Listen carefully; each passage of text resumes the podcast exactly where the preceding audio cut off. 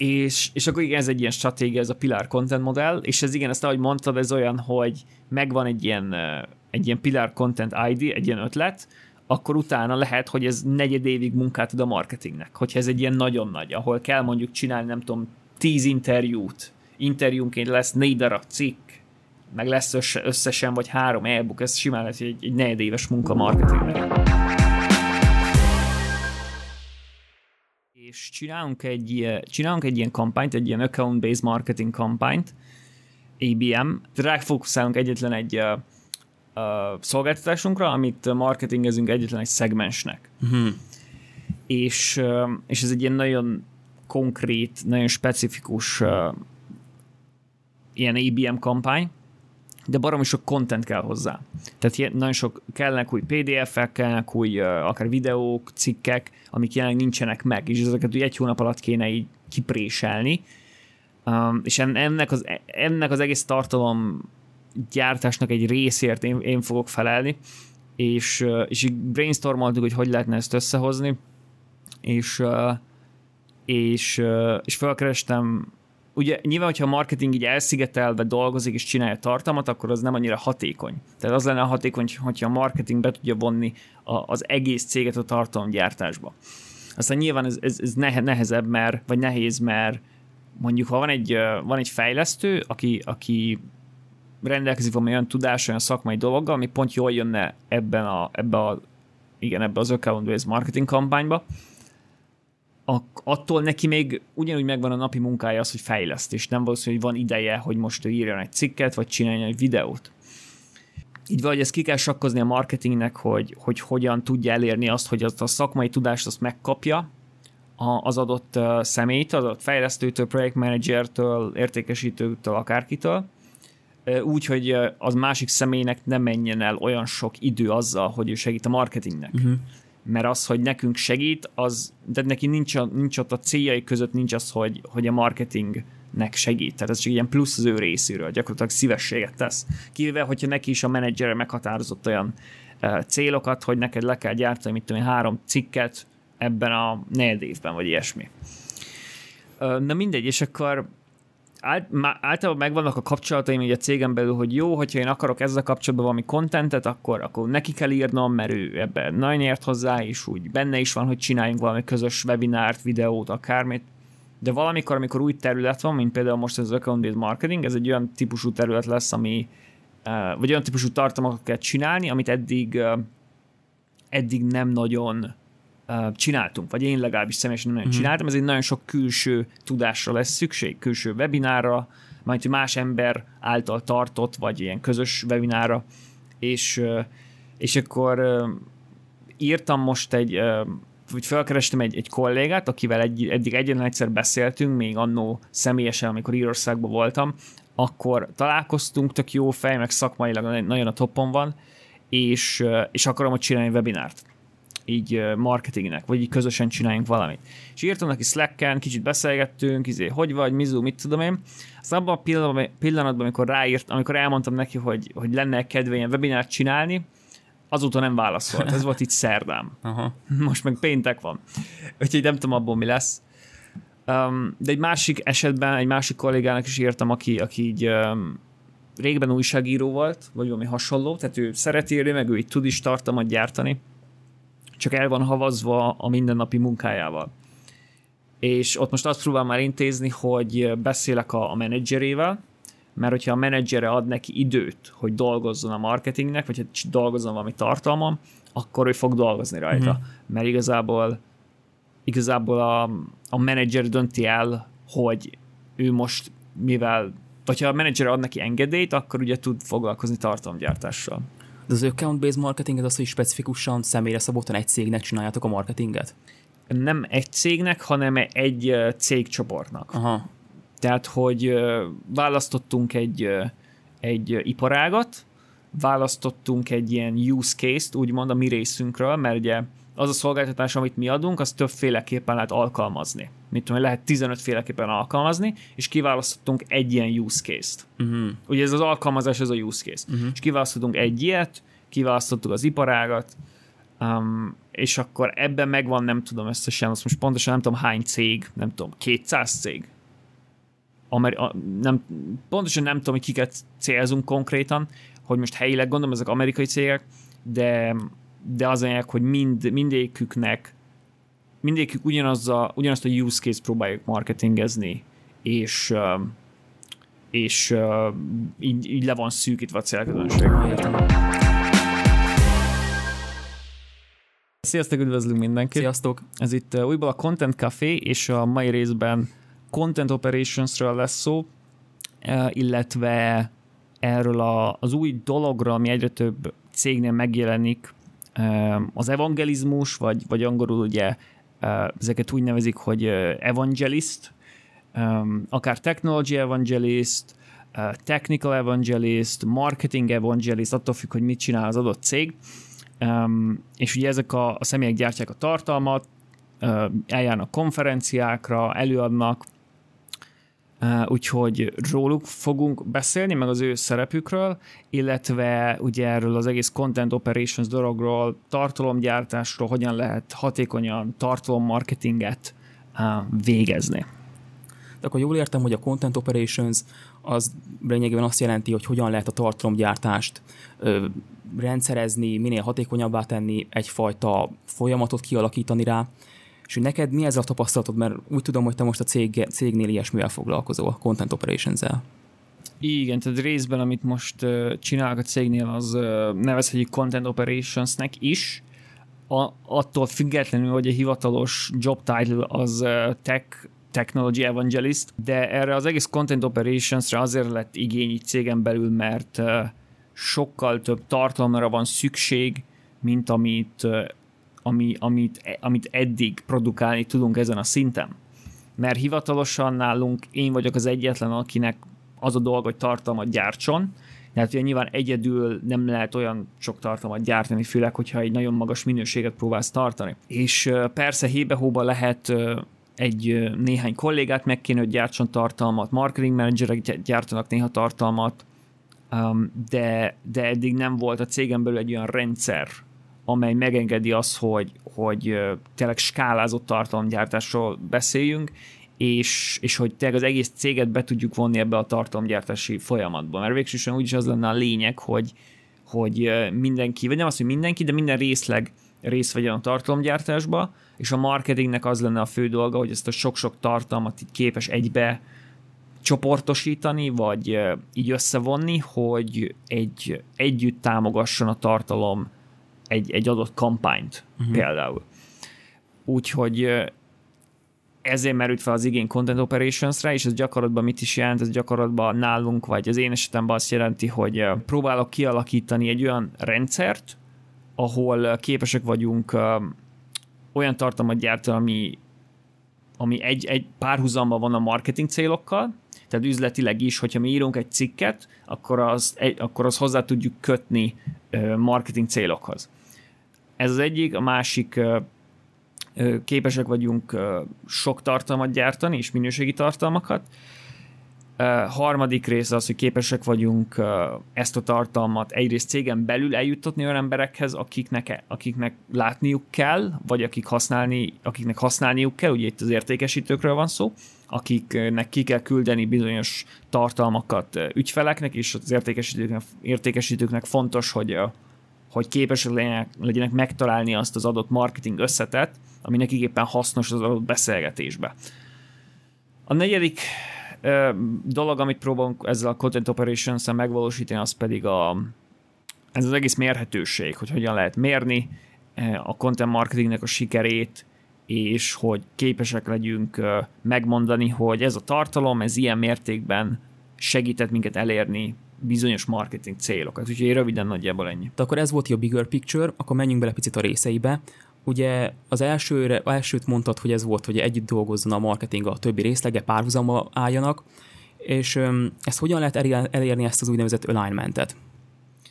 Igen, ezt ez egyrészt azért nagyon fontos, mert nagyon sok cégnél lehet látni, legalábbis én láttam, meg ezt mi is csináltuk régebben, hogy van tartalomgyártás, születnek a tartalmak, a cikkek, az e-bookok, a videók, de nem igazán fogja össze semmi ezeket a ezeket az ilyen tartalom darabokat. Tehát nincs egy olyan kampány, nincs egy olyan összefogó erő, ami, ami így az egésznek értelmet adna igazából. És ezért fontos ez, a, ez az, úgy, úgy hívjuk, hogy alignment, hogy minden egyes tartalom, amit produkál a cég, az valamilyen nagyobb, nagyobb célt szolgálja. Tehát ne, ne csak azért írjunk egy cikket, hogy menjen ki valami a héten a blogra, hanem azért írjunk egy cikket, hogy az része legyen később mondjuk, mit tudom én, egy letölthető, letölthető e-booknak, a, abból meg majd lesz csinálva később egy webinár, ami mondjuk leadeket fog nekünk generálni. És akkor már is egy ilyen bigger, egy ilyen big picture van, vagy egy ilyen nagyobb cél van, ami, amiért az, az adott kicsi tartalom részt megcsináljuk. Uh-huh. És ezt úgy lehet elérni, ezt az alignmentet igazából, hogy tervezéssel. Ami nagyon sok, sokszor nem olyan könnyű, meg ilyen kényelmetlen, mert az ember csak beletenyerelne, csinálna a tartalmakat, dolgozna rajta, de ilyenkor nincs, tehát az, hogy alignment van, az nem adott azt, azt külön, meg, úgy, külön azt el kell intézni, hogy alignment legyen a, a tartalom és a, a marketing célok között. És amit, amivel én most kitel, kísérletezek a, cégnél, hogy, hogy ilyen negyedéve, negyedéves tartalom stratégia, vagy ilyen tartalom tervezés legyen, aminek az a lényege, hogy ugye van ez a, van ez a pillar, pillar content. Ez a Gary V vezette be annó, mm-hmm. de mások is beszélnek róla, B2B-ben, B2B-ben is ez egy olyan ö, ö, stratégia, ami egyre többször előjön, mert az a lényege, hogy fogsz egy darab ötletet, egy, egy darab ilyen nagy tartalom ötletet, vagy egy problémát, amiről aztán csinálsz egy e-bookot, csinálsz videókat, csinálsz cikkeket, csinálsz social media posztokat, és ez mind-mind ilyen újrahasznosított tartalom, ilyen repurposed tartalom.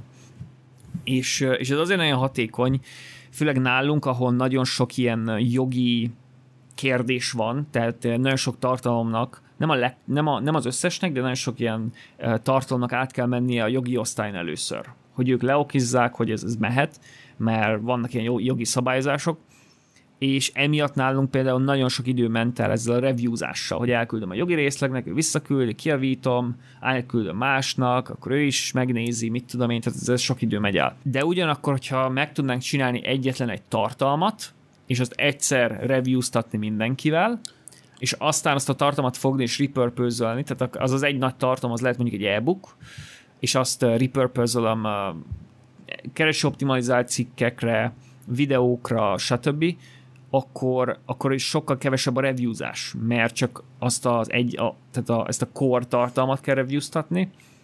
Ha az le vannak kézve, onnantól kezdve a marketing teheti a dolgát, és csinálhat mindenféle más tartalmat vele. De visszatérve az alignmentre, ezt, ezt úgy lehet elérni, hogy hogy hát egyrészt, hogy mindenki tud submit vagy mindenki tud ötleteket uh, hozzáadni, uh, tehát legyen egy ilyen backlog mondjuk, vagy egy ilyen lista, ahol lehet ötleteket, tartalomötleteket hozzáadni, ez több mint valószínű két részlektől fog jönni, egyrészt nyilván a marketingtől, meg az értékesítőktől, akiknek szükségük van különböző marketing anyagokra.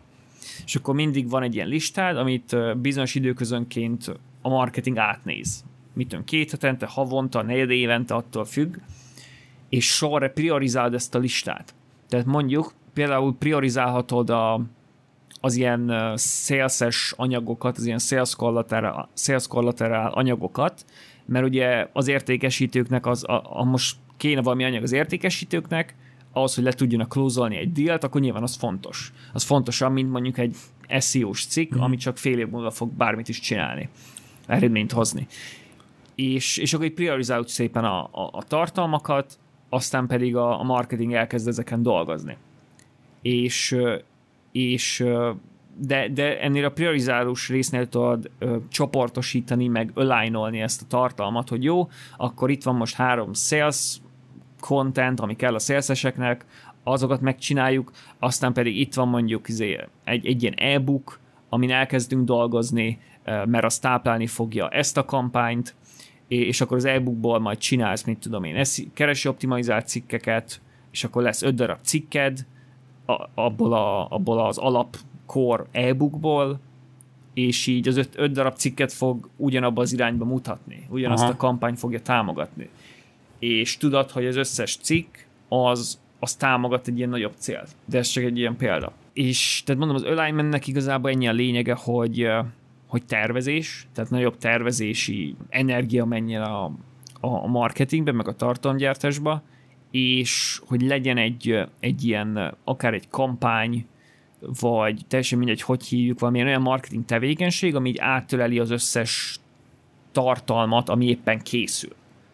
Ha. És nem csak azért írjunk egy cikket, hogy, hogy írjunk egy cikket, meg, meg, meg tartalommarketingezünk, hanem azért írjunk egy cikket, hogy az, az támogassa egy nagyobb kampányt. Aha, és akkor a tartalomgyártás az hogy valósul meg a gyakorlatban, hogy csinálunk egy nagy pilár kontentet, és akkor abból táplálkozunk negyed évig, fél évig? Igen, így is, így is lehet. Ez, ez nyilván cégtől függ, de ez az egyik lehetőség, hogy ha egyértelműen meghatározható egy ilyen pillar content ötlet először, hogy megvan a probléma, megvan az, hogy ez érdekelni az embereket ez a téma, akkor azt szépen le lehet bontani, hogy, hogy például nálunk nagyon sok olyan ember van, aki, akik akár fejlesztők, projektmenedzserek, vagy ilyesmi, és, és akkor én, én ők ne, nekik nincs meg az idejük arra, hogy ők leül, leüljenek, és akkor írjanak egy cikket. De és akkor ezt úgy tudjuk áthidalni, hogy azért a tudásuk az, az megjelenjen a marketingben is, hogy leülök velük csinálni egy interjút. És akkor előre kitárjuk a kérdéseket, megcsináljuk az interjút, és akkor az interjú az mehet ki videónak, és akkor ott van már egy ilyen long form tartalom, ami jó marketingnek, meg amit tud támogatni egy kampányt. Aztán azt a videót videó alapján már tudunk írni egy, egy normális cikket, vagy egy tartalmat, ami, amivel megvan az a, az a szakmaiság, ami kell az, hogy jó legyen a cikk, meg megvan benne az, hogy a marketing csinálja a tartalmat, ezért marketing célokat is fog táplálni, vagy szolgálni. És igen, ez, a, ez hogyha pilár content van. És akkor lehet, hogy mondjuk ahhoz, hogy megcsináljunk egy e-bookot, ahhoz kell csinálni mondjuk négy interjút. Uh-huh.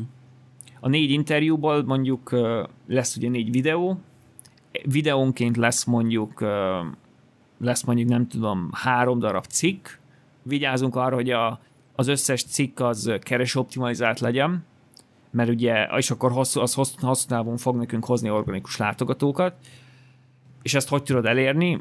Hát ezt úgy tudod elérni, hogy eleve úgy indulsz neki a videógyártásnak, hogy már van egy outline-ot, hogy nagyjából miről fog szólni az egész e-book, mert onnantól akkor tudsz csinálni egy ilyen kereső illetve kulcsszó kutatást. Aha, tehát hogy utólag kell így optimalizálni lényegében? Uh, hát utólag, de, de előre kell megkitalálnod a kulcsszavakat. Uh-huh. Mert az a baj, hogyha már megvan a cikk, és utólag akarod, optimalizálni, akkor az már lehet, hogy nem a legjobb. Sokkal inkább az a jobb, hogyha előre kitalálod, hogy mi az, ami érdekli az embereket, amit ugye a, search volume le, látsz, hogyha egy kulcsszóra rákeresnek, mit tudom, 500-an, akkor, akkor azt látod, hogy valamennyire van érdekeltség, akkor arról megkérdezed a, a hát úgy, úgy megkérdezed azt a, a kollégádat, aki a, a szakmai tudást birtokolja. Akit egyébként, igen, akit úgy hívunk, hogy SME, ez a Subject Matter Expert. Aha nem tudom, az magyar a subject matter expertnek van magyar megfelelője? Szakértő. Szakértő, specialista. Speci- igen. igen. Ilyen szakértő. És, és akkor ez, ezzel a szakértővel úgy csinálok egy interjút, hogy én már fejben tudom, hogy mik azok a kulcsszavak, amik, amikkel kapcsolatban őt meg kell kérdeznem, hogy megadja nekem azt a szakmaiságot, amikor én tudok csinálni egy marketing contentet. Mindig az interjúkkal kell kezdeni, mert az adja a tudásnak a nagy részét. Az interjúkból meg tudod írni a cikkeket, a cikkekből létre tudsz hozni egy e-bookot, és a cikkekből külön-külön tudsz csinálni ö, social posztokat. Aha. Ami azért, azért fontos, hogy csinálj social posztokat, fektes be energiát a social posztokba, mert hogy, hogy ne csak az legyen, hogy megosztasz egy cikket Facebookon, hozzáérsz egy-két mondatot, és az a lényeg, hogy, hogy valaki rákattincson és elolvassa a cikket, mert annak nagyon kevés az engagementje. Legalábbis, hogy én tapasztaltam. Nálunk nagyon kevés az engagement az ilyen posztoknál. Ellenben az olyan posztoknál van energia, a, a copyban van, van valami storytelling, van benne valami tanács, valami step by step valami, akkor ott, ott sokkal, nagyobb, sokkal nagyobb az engagement. Sokkal nagyobb, sokkal nagyobb esélye kommentelnek, sokkal nagyobb esélye lájkolnak, szimplán azért, mert maga a poszt, maga a poszt, maga a poszt is ad értéket. De, de akkor maga az interjú is már ilyen úgy, úgymond kult szó orientált. Aha. Hát maga az interjú az úgy van elkészítve, hogy csinálsz előtte egy outline-t, egy ilyen uh-huh. vázlatot, hogy milyen témákat akarsz fedni, a kulcsszavak ismeretével. Uh-huh. És akkor beleraksz olyan témákat, hogy aztán a kulcsszavakra tudjál cikket írni. Ja, értem. És, és akkor igen, ez egy ilyen stratégia, ez a Pilar Content modell, és ez igen, ezt ahogy mondtad, ez olyan, hogy megvan egy ilyen, egy ilyen Pilar Content ID, egy ilyen ötlet, akkor utána lehet, hogy ez negyed évig munkát ad a marketingnek. Hogyha ez egy ilyen nagyon nagy, ahol kell mondjuk csinálni, nem tudom, tíz interjút, interjúnként lesz négy darab cikk, meg lesz összesen, vagy három e-book, ez simán lesz egy, egy negyedéves munka marketingnek. És hogyan, hogyan uh, distribútorod, vagy hogy hogyan osztod szét? Ugye a disztribúción belül kettő dolog van. Egyrészt van az, hogy a marketing kifelé irányba hova rakja ki a tartalmakat, milyen platformokra.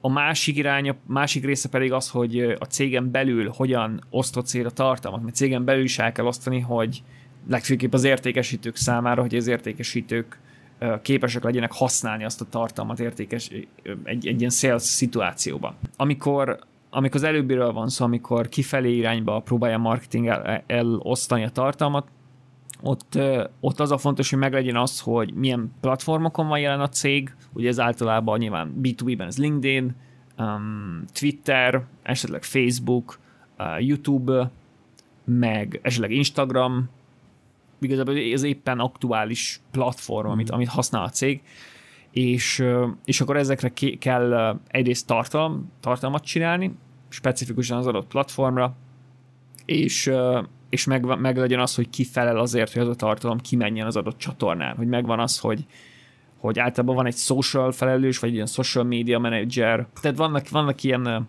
ilyen platformok, amikkel tudsz az összes social media oldalra posztolni és akkor ugyanazt kiposztolod akár egy időben egyszerre öt platformra. Na mindegy, van ez az egyik oldala.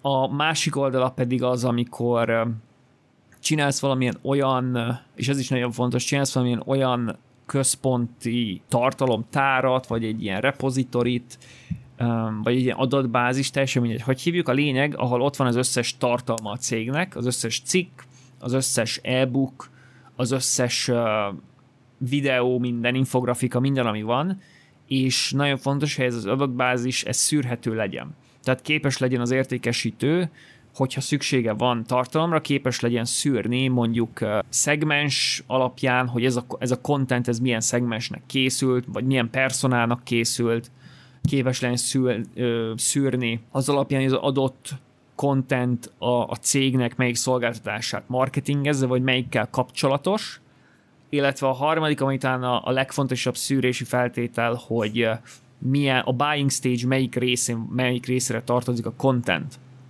Tehát tartozik az awarenesshez, ami nagyon ilyen top of the funnel, magas szintű tartalom, vagy pedig, ilyen, vagy pedig tartozik a considerationhöz, ami lehet mondjuk egy esettanulmány, egy ilyen összehasonlítós tartalom, vagy pedig mondjuk ha olyan, olyan anyag kell az, az értékesítőnek, ami a USP-ket írja le jobban, hogy mibe vagy, mi, a cég az mibe egyedi, ha mondjuk e, erre kíváncsi egy adott ügyfél, akkor ezeket is ki tudja szűrni az összes tartalomból, az összes tartalom közül ki, ki tudja szűrni az értékesítő, hogy, hogy igen, ezek mondjuk a sales enablement tartalmak. Tehát utólag ki tudja szűrni, hogy melyik, ami sales enablement? Ö, igen, mert érted, hogyha most éppen beszélgetésben van egy, egy ügyféllel, aki, aki mondjuk sim, simán lett gyakran előfordul, hogy, hogy mi adunk egy szolgáltatást, hogy az ügyfél nem tudja pontos, akar, akar velünk dolgozni az ügyfél, mert érzi, hogy ennek van értelme, hogyha velünk dolgozik, de nem tudja, hogy pontosan ez neki hogy érné meg. És akkor neki mondjuk lehet, hogy top of the funnel tartalmat kell adni az értékesítőnek, egy olyan e-bookot, vagy egy olyan videót, és az értékesítő szépen ki tudja szűrni, hogy jó, nekem top of the, tar- top of the funnel tartalom kell, Aha és olyan tartalmakat akarok látni, amelyek mondjuk a, mit tudom én, hogyha egy webshop az ügyfelünk, akkor olyan tartalmakat lássak, ami webshopoknak készült. Uh-huh.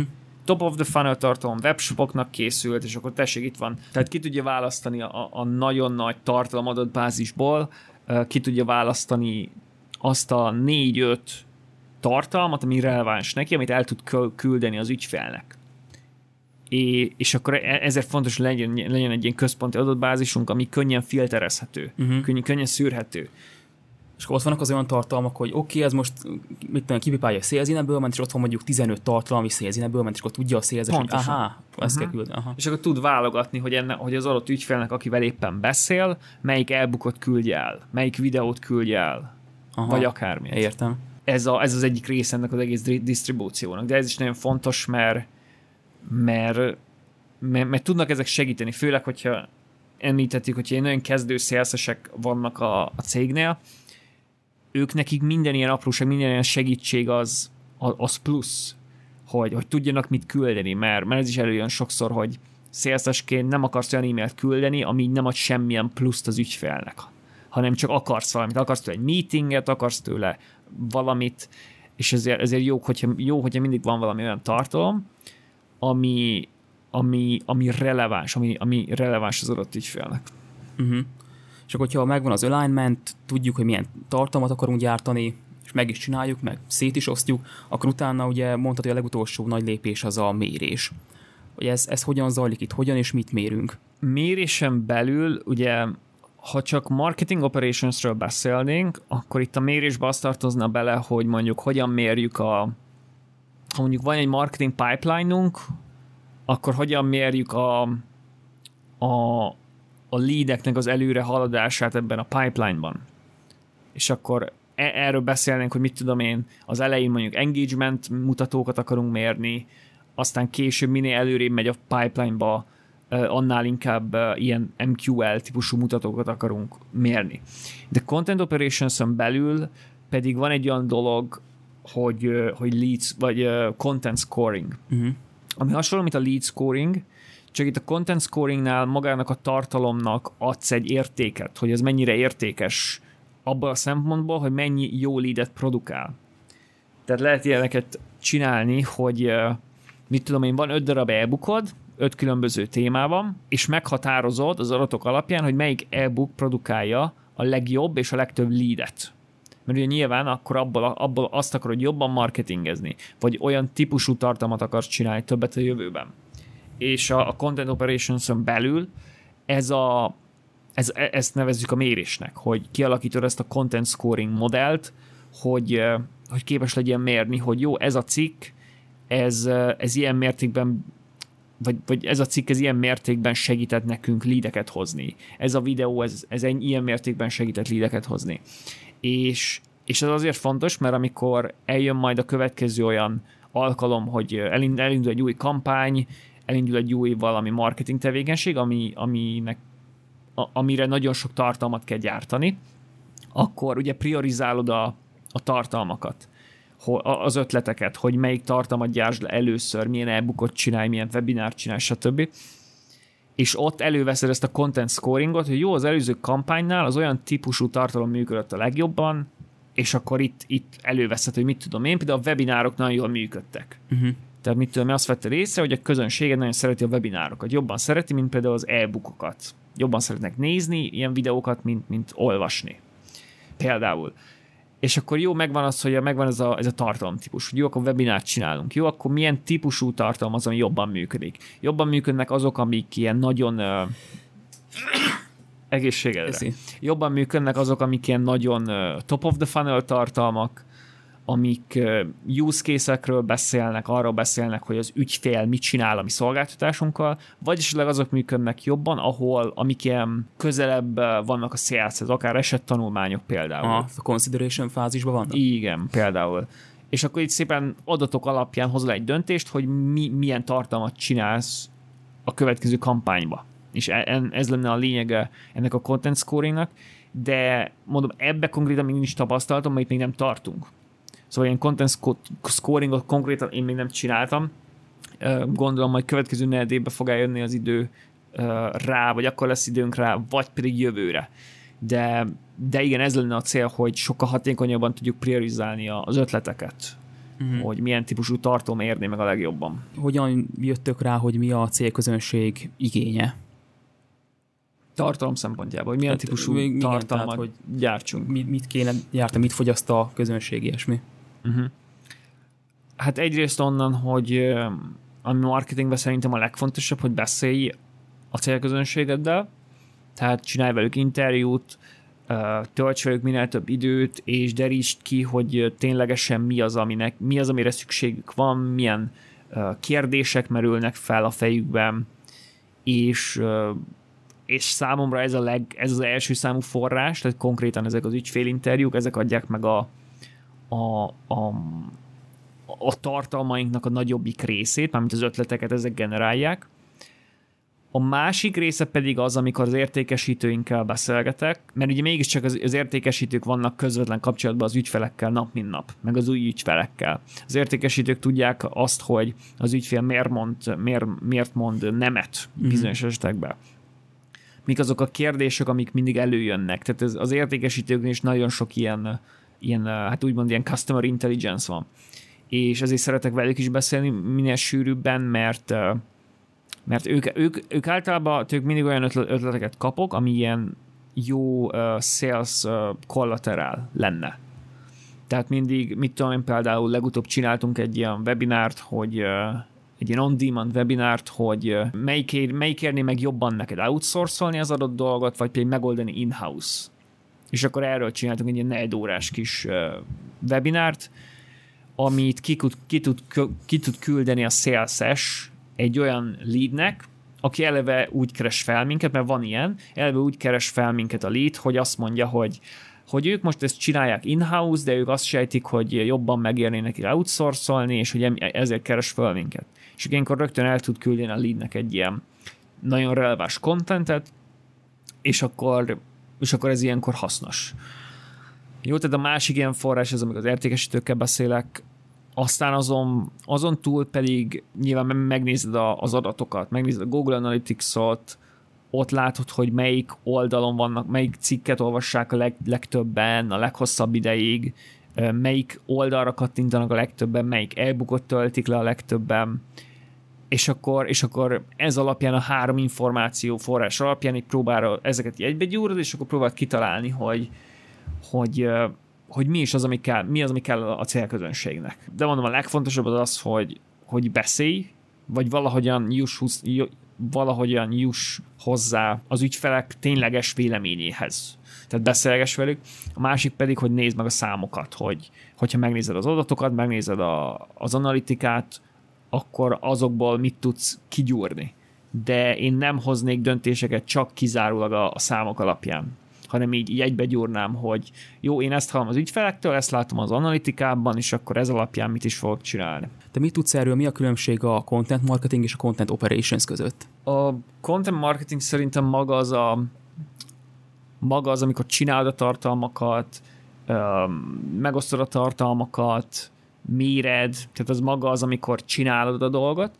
Content operations meg szerintem az én értelmezésemben inkább az, hogy próbáld ezt, hogy, hogy hogyan próbálod ezt az egész folyamatot hatékonyabbá tenni. Uh-huh. Tehát hogyan próbálod uh, szorosabbá tenni a kapcsolatot mondjuk a, a marketing, illetve, itt nem is a marketing, hanem hogy maga a tartalomgyártás, illetve a, a sales célok között. Hogyan próbáld így szorosabbá tenni ezt a, vagy közelebb vinni ezt a kettő dolgot egymáshoz.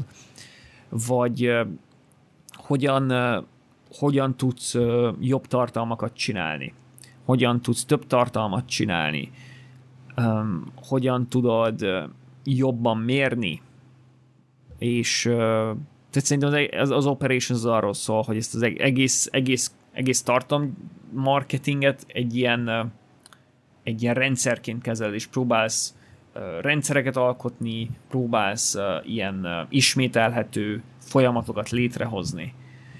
És ja, szerintem ennyi. Ugye a marketingeseket sokszor éri az a vád, hogy csak egy bizonyos célt szolgálnak. Tehát, hogy tudnak tartalmat gyártani, de hogy az nem lesz olyan nagyon ütős, mert igazából a konverzió van a szemük előtt, az, hogy egy bizonyos számot elérjenek, és itt jön képbe ugye az evangelistáknak a szerepe, akik ugye értenek a szakmai dolgokhoz is, tehát megvan az a bizonyos szaktudásuk, de mégis egyfajta marketinges bőrbe vannak bújva, és ők ugye tudnak ilyen community, vagy közösségi emberként is funkcionálni, tehát edukálnak, járnak konferenciákra, jó a beszélőkéjük, és hogy ugye mondtad, hogy te is ö, hivatalosan ilyen pozíció vagy a cégnél, és hogy neked ezzel kapcsolatban mi a tapasztalatod, hogy ez így megéri egy cégnél, vagy hogy eznek mi a szerepe konkrétan egy ilyen evangelistának?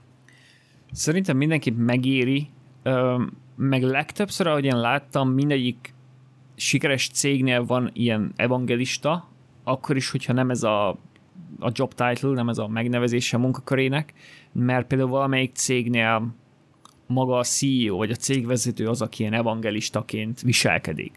Vagy más cégnél például a, egy ideig azt hiszem a, a ugye van a, van a, van a Moz nevű cég, mm-hmm.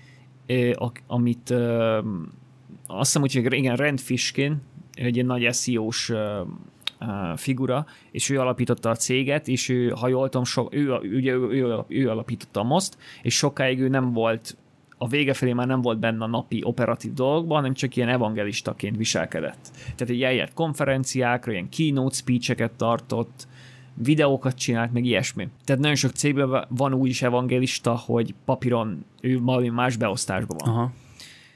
És és szerintem az ilyen evangélistáknak azért van nagyon sok értelmük, mert ahogy mondtad is, ők, az, aki, ők azok, akik így megteremtik az átmenetet, a, tehát ő, ők azok, akik hitel tudnak adni a cég mögé marketing szempontból. Mert szerintem, hogyha egy cégnél csak van egy marketing csapat, akik, ahol ugye marketingesek vannak nyilván, a marketinghez értenek, de nem feltétlenül értenek ahhoz a dologhoz, amit a cég csinál.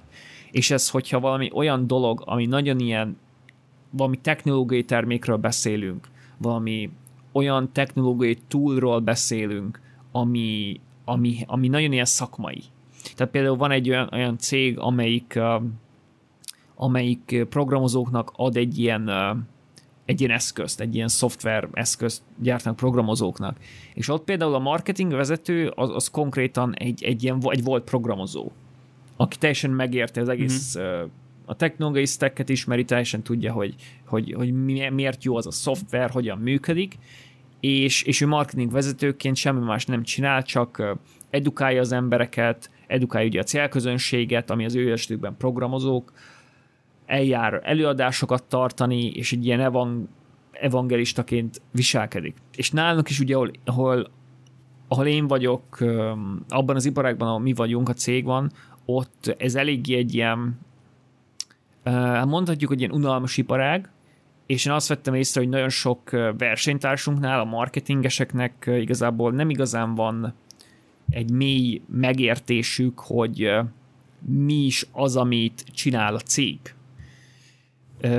Úgy is mondhatnám, hogy fingjuk sincs, hogy mit csinál a cég. Tehát úgy valamennyire tudják, hogy igen, adattal kapcsolatos dolog, adatot adunk, és akkor ez így valakinek ez így jó valamiért, de nem, nem igazán marketing szinten értik a bizniszt, de technikailag nem értik a bizniszt, és ez azért, azért, nem, azért hátrány, hogyha a célközönséged technikai emberekből áll, ja, tehát a technikai emberekből áll a célközönséged, mert őket csak a, a technikai nyelvvel fogod tudni megfogni. És, és az oké, okay, hogy a maga a döntéshozó az lehet, hogy mondjuk egy menedzser lesz, aki technikailag annyira nincs benne a dolgokba, de akkor is ő a technológiai, vagy a technikai emberek, a programozó fejlesztők, data engineerek, akármi, a szakemberek alapján fog döntést hozni. Tehát ezért, ezért fontos, hogy értsd azt, hogy, hogy technikailag mit is csinál a, a cég. És ezért van, hogy nagyon sok, ilyen, nagyon sok olyan cégnél van konkrétan ilyen evangelista, ahol valamilyen ilyen bonyolult szolgáltatás van, valamilyen bonyolult informatikai szolgáltatás van, mert ott kell ezt a, ezt a ezt nem is tudom, ezt a hidat így, vagy hogy is mondjam, tehát ezt a, ezt a rést így áthidalni, hogy, hogy a marketing képes legyen produkálni olyan edukációs tartalmat, ami szakmai. Uh-huh. Mert lehet, hogy a marketing nagyon jó, nagyon jó tartalmakat tud csinálni az ilyen use case-ekkel kapcsolatban, az ilyen magas szintű top of the funnel dolgokkal kapcsolatban, de amikor arról van szó, hogy, hogy konkrétan ti most mit is csináltok, miért vagytok konkrétan jobbak technikailag, miért kéne, hogy veletek dolgozzon valaki, akkor pedig kell az evangelista, akinek megvan az a szakmai háttere, hogy képes ő technológiailag mögé látni a dolgok, dolgoknak, képes szakmailag meggyőzni egy embert, vagy a célközönséget, de közben meg ő a marketing csapatnak a része, és így a marketing célokat táplálja. Aha, de akkor így az átlag marketingestől túl nagy elvárás lenne, hogy ezeket a technológiai nüanszokat így átlássa, tehát hogy, hogy neki nem az a dolga, nem? Hát ez marketinges függő, igen, tehát ez, ez marketinges függő egyébként, mert tehát találkoztam olyan marketing menedzserrel, aki teljesen tisztában volt a, a technikai részletekkel, tehát pontosan uh-huh. tudta a, a lényeget, attól függetlenül, hogy hogy ő marketinggel foglalkozott egész életében. Viszont ő is azért volt tisztában, mert egész életében olyan, olyan cégeknél volt marketing manager, amik ilyen technikai cégek. Tehát ez tapasztalattal föl lehet szedni szerintem azt a technikai tudást, uh-huh. ami, ami kell, ami mondjuk engedélyezi azt, hogy nem csak top of the funnel tartalmat tud csinálni, hanem kicsit lejjebbi, mélyebb tartalmat, tartalmat is tudsz csinálni. Viszont az is igaz, hogy, hogy mondjuk hogy mondjuk én elmerek menni egy olyan konferenciára, ami csak a technikai részéről szól, tehát, a, tehát ahol a célközönség, illetve a, a konferencián szereplő emberek 90%-a az mondjuk fejlesztő, vagy data engineer, vagy data scientist, vagy ilyesmi. Tehát én oda elmerek menni, ott én el, el ott vállalhatok egy előadást, mert tudom, hogy hogy miről beszélek. De mondjuk a, marketing manager, aki egész életében csak marketinges volt, és ő nem ért az adott nem csinálta soha azt a, azt a technikai dolgot, ő lehet mondjuk nem vállalna be egy ilyen előadást. Tehát összességében szerintem egy evangelistát alkalmazni egy cégen belül akkor éri meg igazán, mérettől függetlenül, hogyha egy olyan, hogyha egy technológiai termékről beszélünk, vagy egy ilyen tek, nagyon mély technikai szolgáltatásról beszélünk. És ezzel együtt a célközönségednek legalább egy része az, az technikai szakember. És um, milyen egy jó evangelista? Tehát hogyan lehet betanítani, kinevelni egy, egy igazán jó evangelistát? Ö, több lehetőség van. Egyrészt lehet az a lehetőség, hogy akar egy cégén evangelistát alkalmazni, hogy ö, megpróbál fölvenni valakit kintről, tehát nem csak kinevelni lehet. Ö, viszont ez elég nehéz találni egy olyan embert, aki, aki szakmailag képbe van, van szakmai tapasztalata, de közben meg szeretne, szeretni hagyni kicsit valamilyen szinten a, azt a szakmázás részét, mm-hmm. és mhm. szeretne um, edukálni, meg, meg kicsit a marketinges feladatokban részt venni, tehát ez nagyon, nagyon nehéz ilyen embert találni, szerintem legalábbis. Um, kinevelni pedig, hát itt, itt mondom, itt, itt attól fog függeni, hogy ugye elindultunk onnan, hogy van egy marketinges, aki érdeklődik a szakmai dolgok iránt, vagy van egy szakember, aki érdeklődik a marketing iránt. Tehát valamik a kettő közül, és én, én többször láttam azt, hogy egy, egy szak, szakemberből lett olyan, aki elindult az evangelizmus felé, azaz valamiért olyan um, gyakoribb, ahogy én láttam eddig, de mondom, olyan is van, hogy mondjuk egy marketing manager kezd el a, a szakmai dolgok iránt érdeklődni, de az valószínű, hogy ott nem fog eljutni addig a szintig, hogy ő ilyen konkrét ilyen, ilyen evangelist lesz. És igen, ezen kívül pedig elő, el, olyat is láttam már, hogy valaki valaki tehát végzi a, a mindennapi munkáját, ami, ami egy ilyen technikai munka, és mellette pedig a szabad idejében úgymond viselkedik úgy, mint egy ilyen evangelista. És ez például LinkedIn-en van jelen, hogy uh, ugye nagyon, ugye ezt marketingban úgy, úgy hívják, hogy social selling, amikor így uh, rendszeresen posztolsz, edukálsz, videókat csinálsz ilyen social media platformokra, B2B-ben LinkedInre, a, és, és, és, és te nem a marketing csapat tagja vagy, hanem, hanem csak egy ilyen personal brandet építesz a cégedem belül. Illetve egy cégnél dolgozol, és egy personal brandet építesz. Aha. De ettől függetlenül te a cégnél te ugyanúgy programozással foglalkozol, vagy, vagy valami data scientist munkával, vagy ilyesmi, vagy ami az adott szakma, vagy az adott terület, és kiépítesz egy ilyen personal brandet, ami legfőképpen rólad szól, de végső soron, hogyha sok követőd lesz, sokan fognak, sok, sok engagementet tudsz generálni, akkor az nyilván a cégedre is hatással lesz. És az, a céged is kap valamennyit a te personal brandedből. Uh-huh. És igen, vagy például, hogyha valamelyik valamelyik C-level um, alkalmazott, valamelyik menedzser, vagy akár a CEO, vagy a CTO, vagy akár kicsoda kitalálja, hogy ő, hogy ő akar csinálni ilyen, akar csinálni social sellinget, vagy ő is ilyen evangelista akar lenni, akkor, akkor akkor, akkor ő is tud azzá válni, csak, csak itt megint az a kérdés, hogy neki megvan-e az a, az a, az a szakmai, az a technikai szakmai háttere, hogy Aha. képes-e bizonyos ilyen mélyebb kérdésekre válaszolni. Mert van olyan, hogy valaki mondja a dolgokat nagyon, meg csinálja a videókat, de ilyen nagyon, tehát csak egy ilyen top of the funnel szinten. És és hogyha valaki megkérdezte valami nagyon technikait, akkor nem tud erre válaszolni. Uh-huh. Amivel nincsen nagy probléma, csak hogyha a célközönséged meg azokra alacsony szintű kérdésekre kíváncsi, akkor pedig jó lenne azokra válaszolni. Lehet nincs igazam, de hogy, hogy úgy érzem, hogy ha valaki mondjuk marketinges, és marketingesként akar evangelista lenni, és mélyebb szakmai tudásra szert tenni, az, az nehezebb, mint hogyha valaki mondjuk szakmaiba, és esetleg egy marketinges Igen. tudást akar felszedni, nem? Igen, ez szerintem is így van. Ez szerintem is így van, mert mert, mert az adja az igazi szakmaiságot, hogyha van konkrét tapasztalatod a dolgokba. Tehát konkrétan csináltad az adott dolgot. Uh-huh. És utána meg tudsz róla beszélni, tudsz róla tanítani. De marketingesként meg én nem tudom, vagy marketingesként sokkal nehezebb visszamenni, vagy el, elindulni abba az irányba, hogy jó, akkor most belekezd egy teljesen más szakmába, és tényleg uh-huh. azt több évig csinál, és legyen benne tapasztalatod. Tehát az, az, az szerintem úgy, úgy nehezebb. És akkor elkezded vadul edukálni magad, vagy, vagy ezt hogy lehet hogy megoldani?